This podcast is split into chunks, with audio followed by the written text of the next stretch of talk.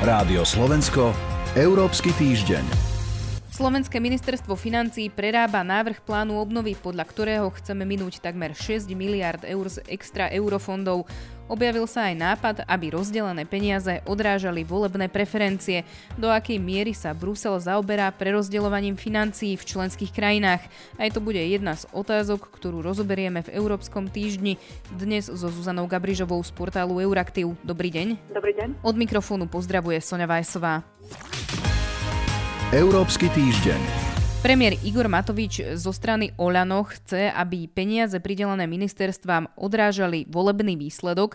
Minister hospodárstva zo strany SAS Richard Sulík a vicepremiérka pre investície zo strany Za ľudí Veronika Remišová s tým nesúhlasia. Zaujímalo by ma, že kto teda určuje, akým spôsobom sa v tomto smere prerozdelia peniaze z fondu obnovy. Je to teda v rukách vlády alebo e, má do toho čo povedať aj Brusel?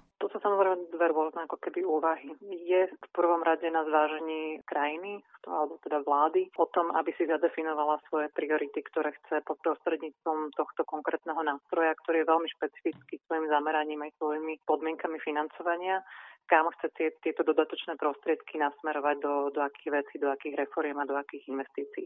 V tomto zmysle má ako keby štát a vláda tú rozhodovaciu právomoc, že môže s tým návrhom prísť, prísť sama. Európska komisia posudzuje mnoho vecí, pomerne veľmi prísne, ale neposudzuje ako keby to, ako sú tieto priority alebo tieto peniaze prerozdelené medzi jednotlivými ministerstvami. To ju ako keby samo o sebe nezaujímajú. Skôr zaujíma to, či to ako celok dáva zmysel, či ten plán obnovy má potenciál posunúť tú krajinu dopredu, či naozaj prináša reformy, ktoré sú potrebné a či je možné tieto reformy, tieto investície nejakým spôsobom odkontrolovať, lebo na základe toho budú potom vyplacené tie, tie, tie prostriedky. To znamená, ako keby tie politické úvahy, ktoré do toho na Slovensku alebo aj v iných krajinách vstupujú, tak tie Európska komisia ako keby až tak nerieši. Ona, ona posudzuje výsledok v podobe kvality toho plánu. Vieme, že vlastne Európska komisia, aj ste to naznačili, že má nejaké požiadavky a okrem toho, čo ste spomínali, sa týkajú napríklad aj životného prostredia. Do akej miery ale teda určuje, koľko peňazí kam pôjde? Sú tam nejaké základné podmienky, ktoré Európska komisia vyžaduje veľmi, veľmi striktne. A to sú napríklad jednotlivé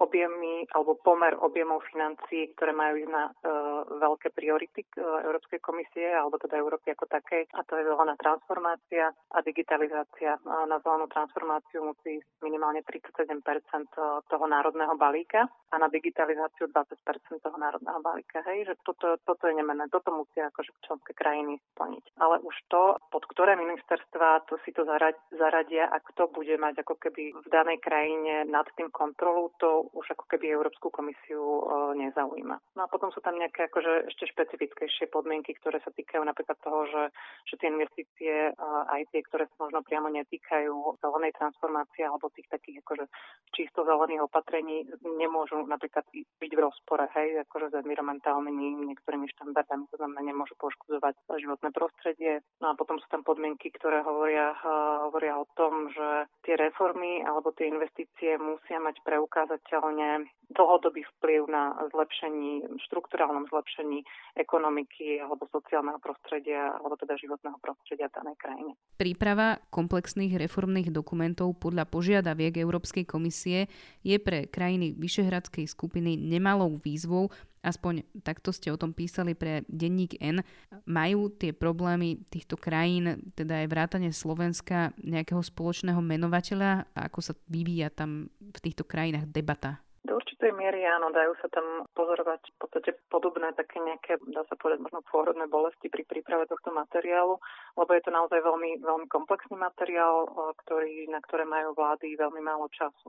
A jednou z takých zásadných požiadaviek aj Európskej komisie, pokiaľ ide o proces tvorby tých dokumentov, je inkluzívnosť. To znamená, že Európska komisia trvá na tom, aby to definovanie priorit vychádzalo z nejakej širšej diskusie so, so zainteresovanou verejnosťou. To znamená, bude od štátov vyžadovať, aby doložili, že naozaj prebehli konzultácie s aktérmi, ktorých sa tie reformy, reformy týkajú. A s týmto majú niektoré krajiny, alebo teda takmer všetky, ako hovoríme o Vyšegradskej štvorke, s tým istým spôsobom zápasia, lebo samozrejme organizácia takýchto verejných konzultácií alebo teda odborných konzultácií, ich štrukturovanie a vyťahovanie z toho nejakých reálnych záverov, ktoré je možné zapracovať do toho dokumentu, je samozrejme náročný proces. Niektoré krajiny, takisto sa tieto krajiny v našom regióne líšia v stave, v akom, v akom sú, kde už sú ďaleko, niektoré poslali už niektoré drafty do Európskej komisie, niektoré ešte, ešte neposlali, takisto sa líšia v miere toho, ako veľmi verejné je to, čo už Bruselu poslali. To je tiež ďalšia, ďalšia vec, otázka transparentnosti. A určite aj nejakej politickej diskusie. No samozrejme, hej, celé toto ešte komplikuje presne tak, ako si povedali, aj politická diskusia, konec koncov aj na Slovensku máme štvorkoalíciu, každá strana prišla v určitom, v určitom bode so, svojím, so svojimi vlastnými predstavami, takže toto je ďalšia vec, ktorá ten proces ako, ako keby komplikuje a komplikuje aj tú ako keby debatu s odbornou verejnosťou, ktorá má byť súčasťou. Vy ste hovorili, že niektoré krajiny už teda do Bruselu poslali uh, tie svoje dokumenty. To sa týkalo teda aj Slovenska Konkrétne my sme mali 400 stranový dokument, no stratégia teda investovania peniazy sa opäť prerába aj po poznámkach Európskej komisie. Tu by ma zaujímalo taký nejaký ten schváľovací proces, ako vyzerá. Keď hovoríme, že zo Slovenska prišlo 400 strán, možno z niektorých krajín príde o mnoho viac, možno menej. To znamená, že v Bruseli si ku každému tomu nejakému rozsiahlemu dokumentu od 27 štátov sadne nejaká skupina expertov a hodnotí ho, alebo ako teda ten proces toho schváľovania vyzerá. No, v podstate je to tak, ako ste, ako ste popísali.